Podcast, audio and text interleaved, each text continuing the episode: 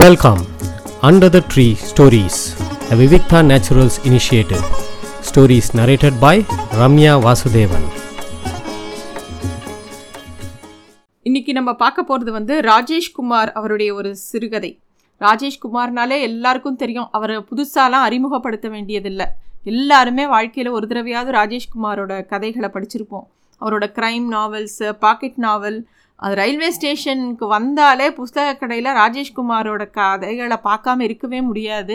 எல்லாமே ஒரு எப்படி ஒரு மனுஷனால் எவ்வளோ சுவாரஸ்யமான க்ரைம் த்ரில்லர்ஸ் இத்தனை வருஷங்களாக எழுதின்னு இருக்கார் எவ்வளோ பல்லாயிரக்கணக்கான கதைகள் எழுதியிருப்பார் கண்டிப்பாக நம்ம கண்ணில் பட்டுண்டே இருக்கக்கூடிய ஒரு எழுத்தாளர்னா ராஜேஷ்குமாரோட டைட்டில்ஸ் எல்லா இடத்துலையும் பார்க்கலாம். எந்த புஸ்தக கடையில் போனாலும் கிடைக்கும்.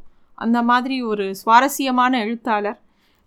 உயிர்மை பதிப்பகத்தில் வந்து ராஜேஷ்குமாரோட சிறந்த சிறுகதைகள்னு சொல்லிட்டு ஒரு புஸ்தகம் போட்டிருக்காங்க.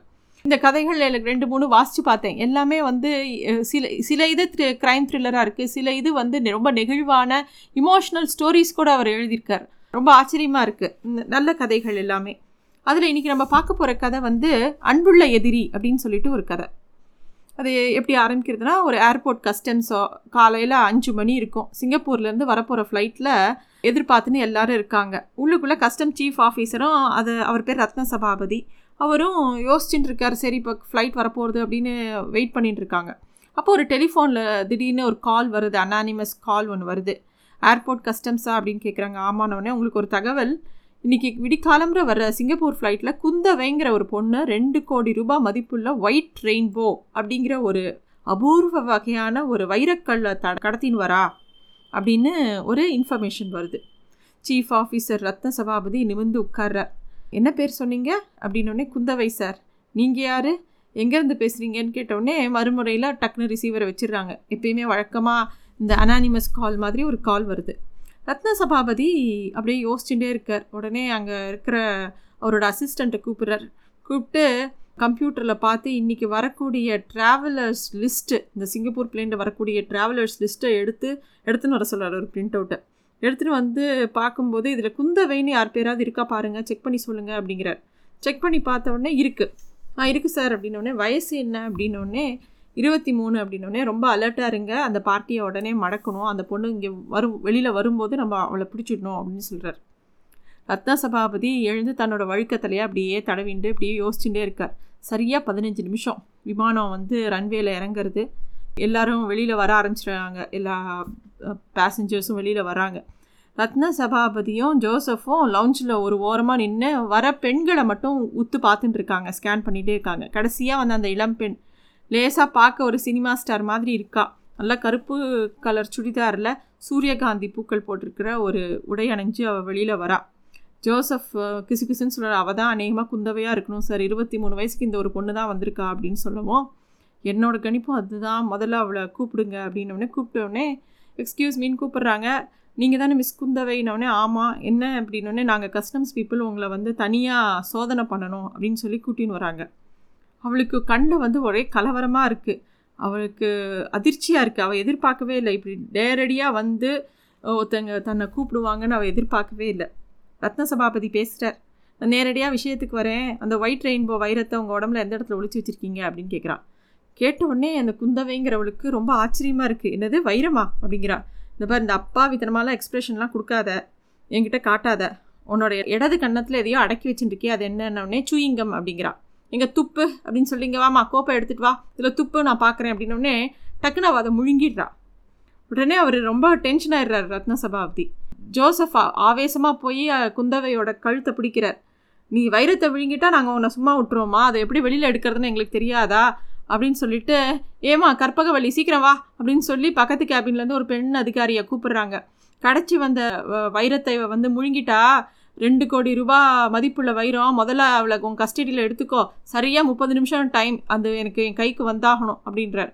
அவள் எஸ் சார் அப்படின்னு சொல்லி அவள் சல்யூட் அடிக்கிறான் இவளோட பாஸ்போர்ட்டை மொதல் செக் பண்ணுங்க அப்படின்னு சொல்லி எல்லாரும் செக் பண்ணுறாங்க பார்த்தா அவ அவளோட வேற யாரோடையோ பாஸ்போர்ட்டை எடுத்து ஃபோர்ஜ் பண்ணி வச்சுருக்கா. ரத்ன சபாபதிக்கு ரொம்ப எரிச்சல் வருது. அவர் குந்தவையை பார்க்குறதப்ப இனிமேல் நீ எந்த ஒரு காரணத்தையும் சொல்லி தப்பிக்க முடியாது. உனக்கு பின்னாடி யாரை கூட்டு யார் யார் இந்த இதில் இன்வால்வ் ஆயிருக்காங்க எல்லா லிஸ்ட்டையும் நீ இப்போ எனக்கு கொடுக்குற அப்படின்னு சொல்லி சத்தம் போடுறார். குந்தவை எதுக்குமே பயப்படல. நிமிந்து ரத்ன சபாபதியை பார்த்து சொல்கிறா சாரி சார் அவங்களெல்லாம் நான் காட்டி கொடுக்க மாட்டேன். அப்படின்னோடனே அவர் சொல்ல நான் உன்னை வந்து இப்போது ஏர்போர்ட்டு போலீஸ்கிட்ட உன்னை ஹேண்ட் ஓவர் பண்ண போகிறேன் இன்னும் பத்து நிமிஷத்தில் அவங்க உங்ககிட்டருந்து எல்லா உண்மையும் வெளி வெளியில் கொண்டு வந்துருவாங்க. அப்படிங்கிற அதெல்லாம் முடியாது சார் ஏன் முடியாதுன்னொடனே அது வரைக்கும் நான் உயிரோடு இருந்தால் தானே அப்படின்னு சொல்லிட்டு அவள் கழுத்தில் இருக்கிற ஒரு குப்பி மாதிரி இருக்கிற ஒரு லிக்விட் எடுத்து டக்குன்னு குடிச்சுடுறா. டக்குன்னு ஒரு ஒரு செகண்ட் ஒரு பத்து செகண்டில் அப்படியே அப்படியே இப்போ கண்ணை மூடி கண் அப்படியே நிலச்சி நிற்கிறது உயிர உயிரற்ற மாதிரி அப்படியே படுத்துடுறா அவ. பெசன் நகர் மையத்துலேருந்து ஒரு பங்களா காத்தாலும் ஏழு மணி. பங்களாவோட முன்பக்கம் இருந்த ஒரு லேண்டில் வந்து லால் குப்தா அப்படிங்கிறவர் ஒரு ஐம்பது வயசு இருக்கும். வடநாட்டு சிவப்பு அவருக்கு. அப்படியே நடந்து போயின்னு இருக்காரு அப்போ வந்து ஒரு ஆள் புருஷோத்தம்ங்கிறவன் வேகமாக பைக்கில் வந்து எடுத்து சார் சார் அப்படின்னு கத்தின்ண்டே வரான். என்னன்னே சார் குந்தவையோட உடலை போஸ்ட்மார்ட்டத்துக்கு தூக்கிட்டு போயிட்டாங்களாம் ஜிஹெச்க்கு அப்படின்னோடனே புருஷோத்தம் நீ சொல்கிறது ரொம்ப லேட் நியூஸ் ஒரு பத்து நிமிஷத்துக்கு முன்னாடி தான் குந்தவை எனக்கு ஃபோன் பண்ணான் நீ முதல்ல கிளம்பி போய் அவளை பிக்கப் பண்ணிவிட்டு அந்த இன்னொரு பங்களாக்கு வந்துடு அப்படிங்கிற. புருஷோத்தம் திரு திடுக்கிடுறான். என்ன சார் சொல்கிறீங்க அப்படின்னு அவள் செத்தெல்லாம் போகலப்பா. அவள் ஏர்போர்ட்டில் சாப்பிட்டது வந்து ஒரு விதமான ஹைபர்னேஷன் பண்ணுற ம மருந்து. இன்னும் ஹைபர்னேஷனா அப்படிங்கிற ஆமாம் உடம்போட இயக்கங்கள் எல்லாம் தற்காலிகமாக நிறுத்தி வைக்கக்கூடிய ஒரு மருந்து அது. அதை சாப்பிட்டோடனே டக்குன்னு எல்லாம் நின்றுடும் ஒரு டென் பர்சன்ட்டு மட்டும்தான் ஃபங்க்ஷனலாக இருக்கும்.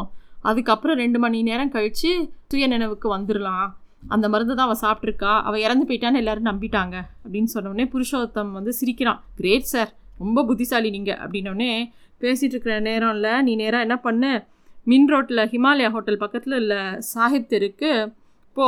அங்கே ஒரு டெலிஃபோன் பூத்தில் தான் அந்த குந்தவை நமக்காக காத்துட்ருக்கா. அவளை பிக்கப் பண்ணிவிட்டு நேராக டாக்டர் சர்வேசன் வீட்டுக்கு போயிடு.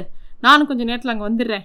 டாக்டர் சர்வேசனும் ஒரு சின்ன சர்ஜரி பண்ணி அவள் முழுங்கின அந்த வைரத்தை எடுத்துருவார். அப்புறம் அவளை வந்து ரெண்டு வாரத்துக்கு வெளியூருக்கு அனுப்பிச்சி விடலாம் அப்படின்னு சொல்கிறார் சரியாக பத்து நிமிஷம். புருஷோத்தம் வந்து மின்ட் ரோட்டில் இருக்கிற சாஹிப் அந்த அவர் சொன்ன அந்த டெலிஃபோன் பூத்துக்கிட்ட போகிறார் அங்கேருந்து குந்தவை வெளியில் வரா. புருஷோத்தம் சீக்கிரம் டாக்டர் சர்வேசன் வீட்டுக்கு பைக் எடு அப்படின்னு சொல்கிறா புருஷோத்தம் கேட்குறான் ஏன் குந்தவை? விழுங்கின வைரம் வயத்தை ஏதாவது இம்சை பண்ணுதா? அப்படின்னு கேட்குறான் ஜீரண நீர்களால் அரிக்க முடியாத ஒரு கேப்சியூலில் அதை வாயில் போட்டிருக்கேன். அதெல்லாம் ஒரு பிரச்சனையும் இல்லை. இன்னும் ஒரு மணி நேரத்தில் அவர் ஆப்ரேஷன் பண்ணி எடுத்துருவார். ஆனால் உனக்கு ஒரு தெரியுமா? இந்த ஒயிட் ரெயின்போ எடுத்து அந்த வைரத்தை கொடுத்தவொடனே சேட் எனக்கு எவ்வளோ கமிஷன் தரேன்னு இருக்கார் தெரியுமா? கிட்டத்தட்ட இருபது லட்சம் ரூபா அப்படின்னு அவன் சொல்கிறான் அவன் பைக்கை வேகமாக ஓட்டுறான். ஆனால் அவன் வந்து அந்த டாக்டர் சர்வேசன் வீட்டுக்கு போகாமல் வேற ஒரு பக்கமாக வண்டியை ஓட்டுறான். அவள் குந்தவை வந்து டென்ஷனாரா புருஷோத்தா என்ன இது? எங்கே போகிற அப்படின்னோடனே இது டாக்டர் சர்வேஸ்வரன் பங்களா போகிற வழி இல்லையே அப்படின்னு அவள் கேட்குறா எனக்கு தெரியாதா என்ன? பின்ன இது யாரோடதுன்னொடனே போலீஸ் கமிஷனர் வீரராகனோட வீட்டுக்கு போகிறேன் நான் போலீஸ்க்கு இன்ஃபார்மராக மாதிரி ஒரு வாரமாச்சு குந்தவை. இன்றைக்கி காத்தால் ஏர்போர்ட் கஸ்டமர்ஸ்க்கு ஃபோன் பண்ணி சொன்னதும் நான் தான் என்னோடய மனசாட்சிக்கு ரொம்ப நாளாகவே உடம்பு சரியில்லை. அதான் மாற வேண்டியதாயிடுச்சு சாரி குந்தவை அப்படின்னு சொல்கிறான் Purushottam thanks for listening to stories under the tree a Vivikta naturals initiative